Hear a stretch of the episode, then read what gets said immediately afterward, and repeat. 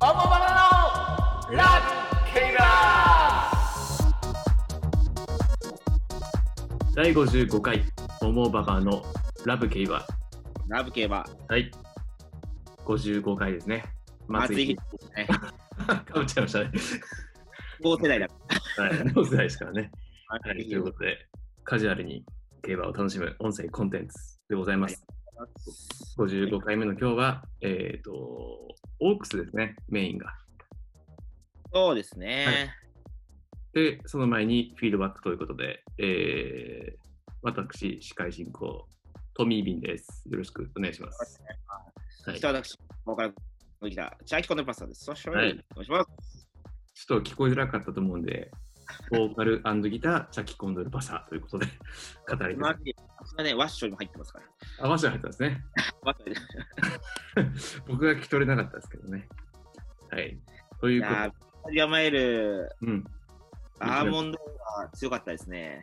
もう、独走っていうんですかね、あれはっていう。なん、なんなんでしょうね。なんか一匹違う生 うき物っん。ていうレベルの。ね。強いね。はいうん。こその間、あの、ほら、G17 勝の壁もつい、うんなんか54回目でやったじゃないですか。うですね。なんかこ、超えそうですよね。ああ、そうですね。あの走りを見ると。うんあと今年ね、3回ぐらい G1 走れそうだから、ううんんうん勝つんだよな、上がろうかと。これは強い、うんうん。強い女の子だ。本いや、当本に。当ですね。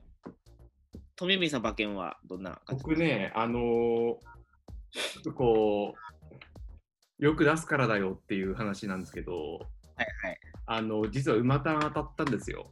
あそうなんですか。おめでとうございます。馬単当たったんですけど、買ったんですね。あのんゲットしたはい、馬単はい。あの、最初、馬単で5点ほど買ったんですよね。ほはい。で、実はサウンドキュアラもノームクアも入れてたんですけうど、ああ、なるほど。しかも、トロワゼトールは、トロワゼトーアルですかうね、ん、もう入れてて、実は。えー、すごい。はい11そうなん日だ。実はね、入れてたんですけど、はい。なんか欲を出してですね、ほビーチサンバとアーモンドアイが絡んだ3連服を何点か買ったの と、う。なる ほど。トロワゼトールの副賞もちょっと実は買ってて、わあ、ちょっとじゃあ激アツでしたね、これ。そうなんですよね。で、ちょっとビーチサンバもしかも最初の展開良かったじゃないですか。うんうんうん。そうそうそう。で、この辺の5等を僕実は抑えてたんですけど、はいはいはい。結果的にあのマイナスになっちゃったんですよ。また当たったのに。鳥神ってことですね、競馬用語で。鳥ま神。さかね、はい。アーモンドアイの1着はもう信じてたところがあったのでね、うんうん。はいよかったなと思って。なるほど。相手にね、ビーチパサンバにしちゃったのが間違えたってことだね、したらそう。なんですよね。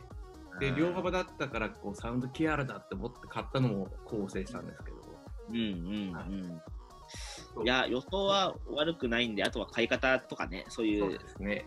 ちょっと勉強していきたいですけど、まあ、ただ、シンプルにこう、面白かったです。この、うん馬感が当たったっていうのが面白かったですね。そうですね。はい。また狙い撃ちはなかなかできないし、これ逆だったらめっちゃ悔しいですからね。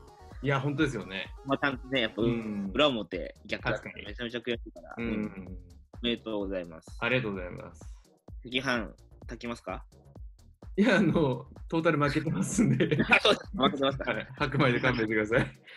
わかりました。はい、いやー、じゃあ、アーモンドアイも機会だし、サウンドキラーもね、やっぱ、ちゃんと走ってきたから、このも相当強いと思うから、うん秋もね、楽しみじゃないかなとかそうですね。思いますね。うーん。うん。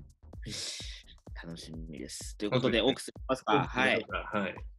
優春牝馬。うん。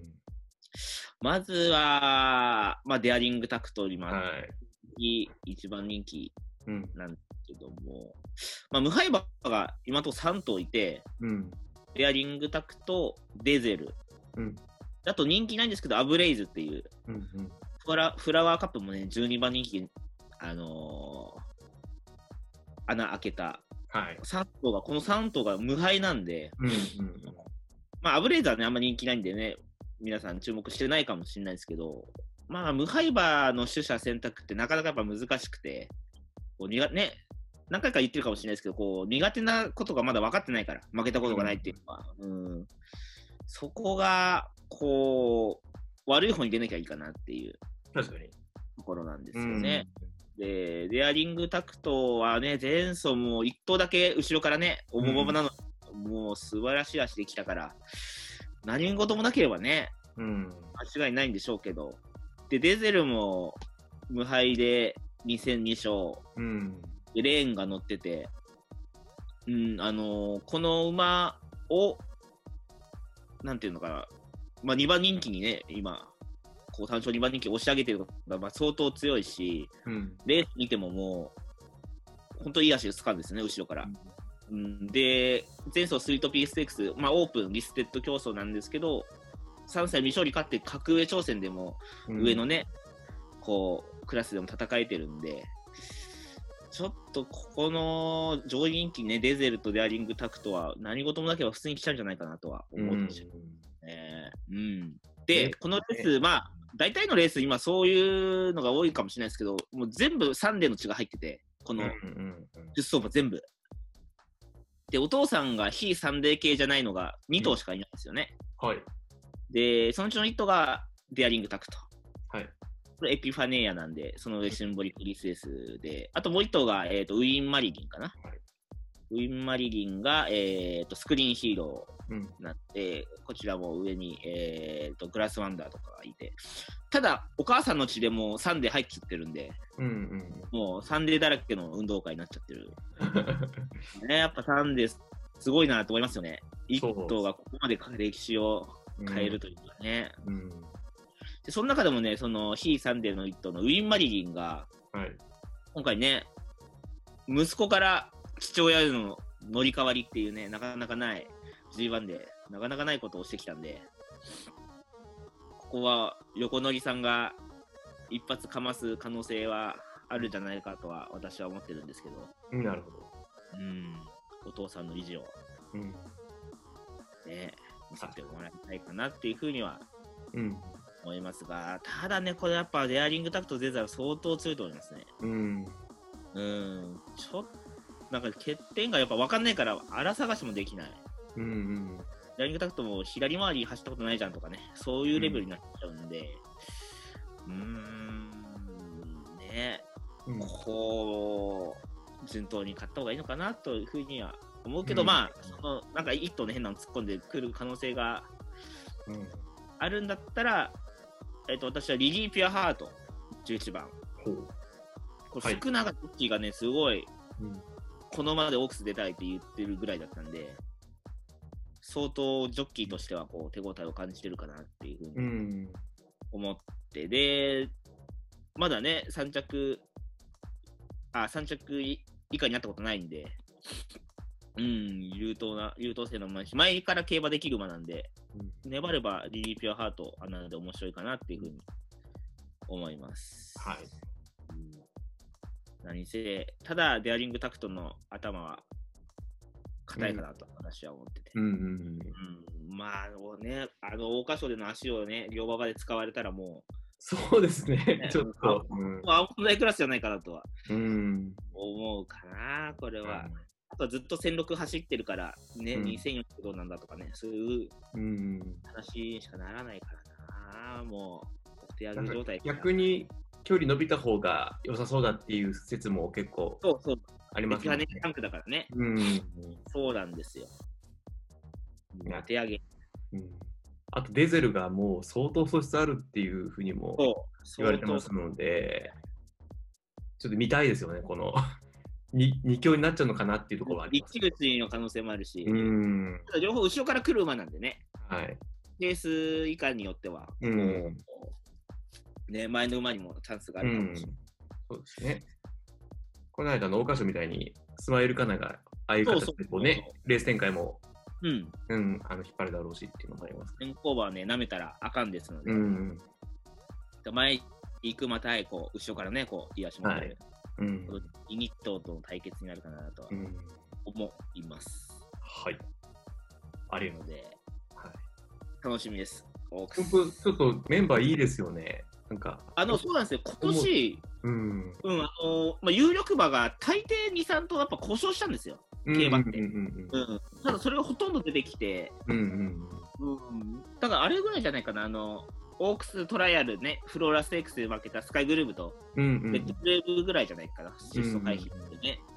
まあ、でで出てたらあんな人気くらいになったかなとは思うんですけうど、んうんあーすごいなね、ー、うん、だから結構高メンバ本当ですよね。ー、なので、本当に頑張ってもらいたい、本当ですね。皆さんには。はい、で、結構いい、なんていうのかな、こう、そ力のあるものが結構内枠に入ってったんで、うんうんうんうん。そこら辺も見どころですよね。そうですよね。うんただまた最大外にね、ルメールがいるってのもちょっと怖いし。いやー、そうです よね。実力のあるしかもね、サンクテュエそうルだですからね。ちうーょっとん。怖いえーというところで、まあ明日期待しましょう。ね、はい。オモです。オムですねは。いでは、トミービーさんのはい。 オークスクイズ、あありがとうございます。お願いします。はい、オークスからじゃあね、出題させていただくんですけども、あのね、これのね、うんこれ絶対知ってると思う問題をあえて用意してきたんです よ。それ答えられなかったらもうだ番組存続 の。なんて言うんだろう、その、なんて言うんだろう、リスナーの方にも、あ、なるほど。あオークスとしては、なんかこれ押さえておいたら、あ、なるほいいんじゃど。ないいいっですていうのがあったんで、はい。ポイントレッスンみたいなはでいすね。では、えっ、と、オークスクイズですね。はい。はい。まあ、オークス、すごくこう、格の高いというかね、そうですね。はい。まあ、今で3歳牝馬のこうクラシックなわけですけど、うんこのオークスで勝利したね、馬、過去歴代の中で、はいはい最も最軽量の馬は何でしょうかという問題です。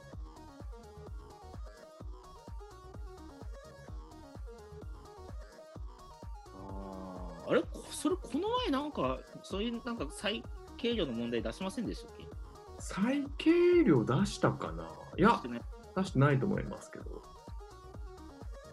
上がりとかはね、過去に。あ、回とか出てますけうど、 ん、軽量2回ぐらいやってますけど。えー、っと、結構昔の間ですよね。そうですね、わりかし。私が今ピンときてるのは金ムヒロっていう馬ですね。うん。どうぞ、正解。えっとですね、違う。金氷室じゃないですかね。金ヒムロ。そうそうそうそう。俺なんて言いました、今。金無広って言いましたよね。じゃあ、確か金氷室で合ってると思うんです金けヒど。ムロか。はい、金氷室ですね。覚え間違いだ。384とかの数字じゃなかったかな。あ違う。そうです、そうです。384です。覚えてる。384。これがね、金ヒム当ロ時の最軽量、まあ、クラシック勝者。そうなんですよね。氷室京介で覚えればいいな。金そう氷です室そう。です。はい。ま覚えてお、まじ、覚え間違いでしうんこれ、すごいんですよね。この384キロっていうのが。た。多いなぁ。うん、どんだけ軽いかっていうと、あの、はいちょっと今回のあの、我々のラブ競馬でも、はいよはいくは出てい。くるメロディーメインああ、メロディンちゃんがだいたい330とか40ぐらいですそうね。 40ぐらいなんですよ。うんうんうん。あの小ささで、まあ、340。で、この金氷室が384キロなんでうわ、まあ、相当ちっちゃいっていうことですね。これちなちみっに1971年、第32回の勝利。だはいいぶ。昔ですよねこれうん。そうなんです。今回の出走馬でも前走で最軽量がインターミッション406キロだからね。あ400は。で、だい、なんか、だんだん馬角、馬角って言うんですけど、あの、うんうん馬の体型のことを。はい馬角がだんだんやっぱ、でき、良くなってくるらしくて、やっぱいいもの食べてる。うんそうですよね。うん、だからそういう面でもやっぱこう成長していくはずなんだけど、やっぱそういう小さい馬がね、活躍する。うんうんうん。こう、傾向は結構今見られるかな。オルフェーブルもね、オルフェーブルとドリミダニ兄弟も小さかったし行き、たかったですよね。う。うんん。ただ、あんまり小さくてもね、うんうんこうどうなんだっていう話なんですけど、なるほど。金氷室、思いました。うん。無料強制でございます。はい金、ひも いい問題ですね。はい。ありがとうごまざあ、いますということで、あの、はい本当史上最軽量でのクラシック勝利っていう、まあそう、ですね。会議でしたということです。はい。お勉強になりました。ええまあ、ちょっと楽しみあでれ、す知ねり。ませんよ、これ。多分。ん知らないですか知らないですよ。 あ、そうですか。まず、金、金ひむろまず知らないと思う。風邪ひくのかもしれないと思うからね。これはないかなかコアな問題だと思いますけど。わかりました。ありがとうございます。ありがとうございます。ということで、あの、はい楽しみですね、本当に。はい。はい。じゃあ、皆さん、楽しんでください、オークス。ということで、はいダーブケバー終わります。また、ささようなら。ようなら。